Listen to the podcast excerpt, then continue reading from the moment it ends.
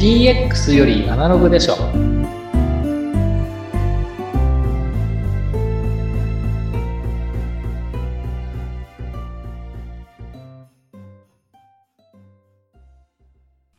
こんにちは、声ラボの岡田です。今回も、えー前回に引き続き、いろいろお話を伺っていきたいと思います。えー藤田さんと大原さんにも、えー引き続きお話を伺いたいと思います。よろしくお願いします。そして、今回は、えっ、と、ゲストの、あの、方もお呼びしております。えっ、と、フォンドで開発をされている池田さんです。池田さん、よろしくお願いします。はい、よろしくお願いします。池田さんは、あの、どういったことを開発としてされているのか、ちょっとご紹介いただけるでしょうか？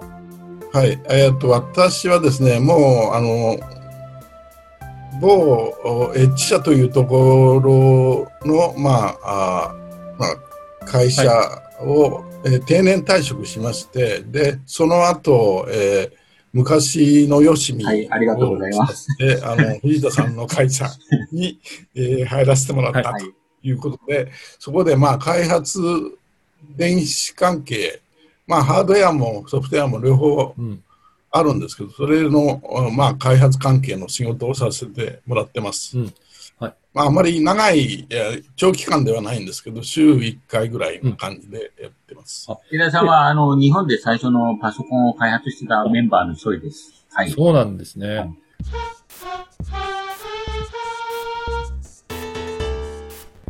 あの、DX の関係でも、なんか最近いろいろ現場の方にも出られたりというお話も聞いてるんですけど、なんかどういった、あの、ことをされて、案件としてはやられてるんでしょうかね。そうですね、それはあの一つはあの配電盤の、まあ、AC 電流とか電圧を、えー、時々刻々、まあ、測定するという、はいそれを、まあえー受けてはいデータを、あ集めるわけですね。ー集めるというようでな、仕あの、事収集する感じです。はい。なるほど。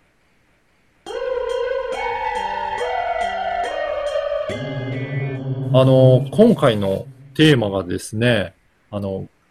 現場は困っていますというテーマなんですけど、これやっぱり、あの、現場に、あの、行くまでと、まあ、行ってからとでは、だいぶなんか違うこともあるんでしょうかね。池田さんはどうでした？そうですね、まあ、まず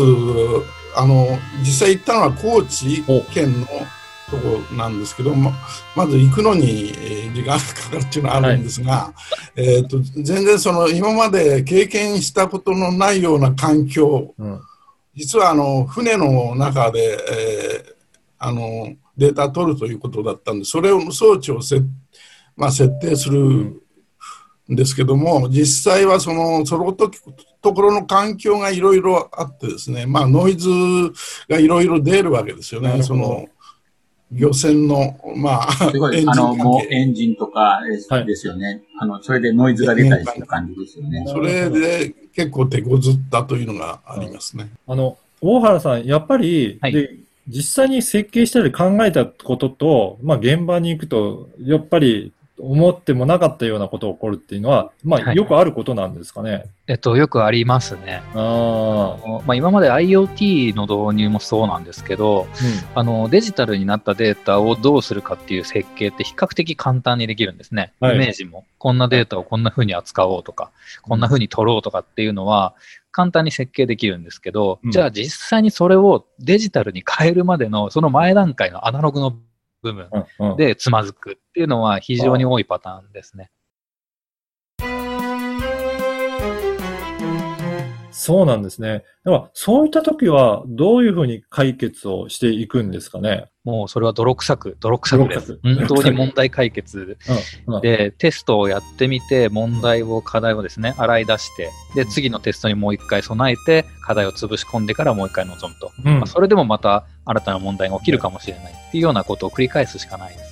だから、やっぱりそういったアナログなこと、まあ、泥臭くとおっしゃいましたけど、そういった地道な努力っていうのが、やっぱりデジタルになった時でも、やっぱりすごく大切なことなんですかね？もちろんですね、もうデジタルになる前段階でそこをしっかりやっておかないと、うん宙に浮いたデジタル化っていうか、うん IT システムになってしまうというふうに思ってます。だから、あの、企業の方でも導入したからといって、それで業務がすすべて良くなるわけではなくて、やっぱりそのはい前の段階をいかに準備してしっかりやっておくかっていうのが大切になってくるんですかね。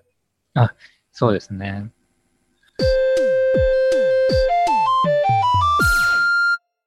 そういった時に、えっ、と、導入する企業にとっては、どういったことを気をつけたらいいとか、どういった教育をしたらいいとか、なんかそういったところもありますかね？えっ、と、入れる、その導入するツールですね。今回先ほどの池田さんのお話だと、電流値を取りたいと。いう、その目的を明確にすることと、うん。目的を明確にすると、データの取り方もそうですし、どんな種類のデータを取ったらいいかっていうところも、あの、設計としては変更の余地というかですね、考えられる余地っていうのも出てくるので、目的を明確に持つことうんですね。そうしないと、あの、何でもかんでもこれじゃなきゃダメっていう風な感じですね。例えば先ほどの電流値で言うと、この設置の仕方でないとダメとか、この取り方じゃないとダメとかっていう風に決め込んでいってしまうと、失敗して使えないっていうようなパターンになると思うので、やっぱり目的ですね。しっかり持つことが大事かな。それに応じて柔軟に、あの、デジタル化の方法を考えていくということが必要だと思います。うん。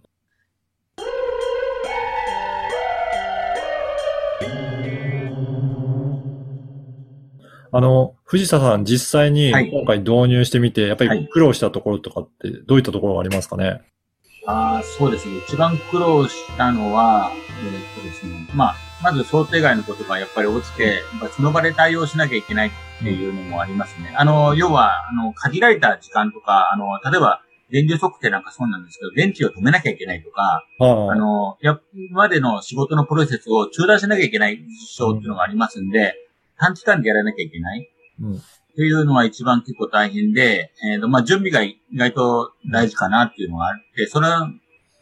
のためには、まあ、あらかじめ話を、まあ、十分にしてるつもりなんですけど、やっぱりいざ行ってみると、そこの場所、場所が狭かったりするうん。うん。あの、自分が、あの、設計図で見ると、まあ、これだけ取れるのかなと思ったら、意外と思ったより何か物があって、はいその物が置け、さらに置けないとか、いろいろ、その、その場のやっぱり問題があって、だだけど解決しなきゃいけないんで、その場でもちょっとなるべく解決するっていうのは、あの、努力努め、努めた感じですかね。はい。うんやっぱりそうすると現場に行ってからの柔軟な対応というのもすごく重要になってくるんですかね。はい、そうですね。それが結構、あの、僕とか、あの、大原さんとかも、えっと、まあ、はいプロシーして、大原さんプロシーしてるかどうかわかんないんですけど、少なくともちょっと大変だったなと思ったのはそこにありますね。はい。うんうんやっぱり、もともとある設計図見ても、その現場で何が置かれてるかっていうのはそこまで書かれてないっていうわけですよね。そうですよね。あの、うん理想、設計図って理想論じゃないですか、あれ。はい。こうしたいなってあるんですけど、まあいろいろやっぱり、あの、障害とか、まあネガティブなものだけじゃなくて、まあ、向こうの方がこうした方がいいっていうプロセスに基づいて置いてあるものもあるんですけど、うんまあそれが、あの、まあ、ないものとして、やっぱり考えていって、まあ柔軟に対応できるように、やっぱりいろいろ考えなきゃいけないなっていうのはいつも思うことですね。はい。あの、池田さんもやっぱりそうですかね。その行った時に、やっぱりこれ、じゃあうまくいかないとかって分かったら、その場でもいろいろ対応して、えっ、と、できるように、なんか変えていくとかっていうのをややられたんですかね。そうですね、あの、まあ、あの、装置がですね、装置の線が外れたとかというのがあったりなんかして、その時に、あの、ちょっとその装置を分解して、あの、再再度せ、そこ、そういうと作業をやるようなうんスペースがあるような場所ではないので、なるほどはいそういう意味では 苦労したっていうのがあります、ね。要は研究室とかじゃないんですよ。そういうことですね。なんで、まあ場所がやっぱ狭いところなんですけど、でも、あの、こう、せ接続はしなきゃいけないっていう、はいまあ、あるんで、結構そういうの大変でしたよね。作業場所の確保とかも。はい。なるほど。だから今回の例をとっても、やっぱり現場でどういうふうに柔軟に対応してやっていくかっていうのはすごく大切になってくるっていうことですね。大原さんの方では他にもいろいろあの現場を多数見られてると思うんですけど、やっぱり導入してみてとか導入する前とか、やっぱり現場での苦労っていうのはやっぱり多いんですかね？はい、そうですね。うんあの、ツール、ソフトウェアもそうなんですけど、開発して現場の人が使ってくれるかなって思って導入するわけですけど、はい。実際には現場の人が、この間あったのはですね、はい。パソコン全然触れない人ダブルクリックができないとか、そういうレベルです。っていう人が実際には使いますとかですねうん。そういうことを言われることもあるんですね。まあ、これかなり極端な例ですけど。はいえーまあ、あとはあるいは ID とパスワードを個人個人にあ割り当てるときにも、やっぱりその従業員がみんな ID とパスワードを全員覚えなきゃいけないとうんいうようなハードルがあったりとか、えっと、それはで現場の人そんなの聞いてないとかですね。なるほど。えーまあ、順先ほど藤田さんも言いました、準備っていうところも含めて、現場にやっぱり行ってみて実際に触ってもらうっていうなると、いっぱい問題出てくるなと思ってますそういうだから、開発者からすると、もう普通にパソコン操作してると、当たり前の操作だとしても、現場でまだパソコンもあんまり使ったようなことのない人にとっては、すごくハードルが高いような操作だったりとかあするわけですね。すごいします。だからそこをそこを理解して上で導入しないと、いくら、や、や、使ってもらえばすごくいいんだけどって言っても、現場の人がその使うようにならなければいけないっていうことなんですね。はい。うん。やっぱりそのあたりはどういったところが大切なんですかね？えっと、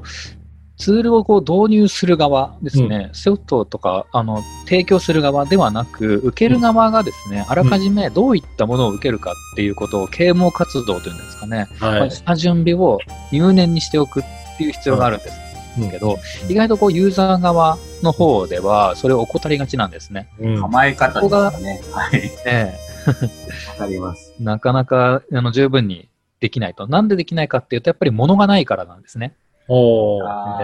っぱり想像だけだと話してもやっぱり話してるだけになってしまう。物がないので教えようもないっていうようなことがありますので、その辺をあのどうやって進めるかっていうのをユーザー側と提供側で折り合いつけながら進め、慎重に進めていく必要があるなっていうふうに思ってます。ソフトじゃなくて IoT の問題でよくあることなんですけど、ハードって、あの、限りがあるんで、はい。全部行き渡らないとか、うちの話であるんですけど、開発元がそもそもそのハードを持ってないとか、おー、はい。そういう問題があったりするんで、ハードの制限が結構出てきますね。で、うんうん結構ソフトでできるだろうってみんな考えちゃうんですよ。こういうはい DX が。実は、ハードが意外と絡んでたりするんで、うんうんそこの問題が意外とクリティカルに響いてくるかなっていうのは私の印象ですね。なるほど。はい。だとすると、やっぱり、あのーまあ、番組のタイトルでありますように、まあ、現場でアナログなところを、まあ、しっかりどれだけやっておくかっていう、で、今回のテーマでもある現場ですね。現場のところでいかに対応するかっていうのが非常に重要なのかなと思いました。はい。はい。えっ、と、また次回も、えっ、と、いろいろなお話を伺っていきたいと思います。今回どうも。ありがとうございました。ありがとうございました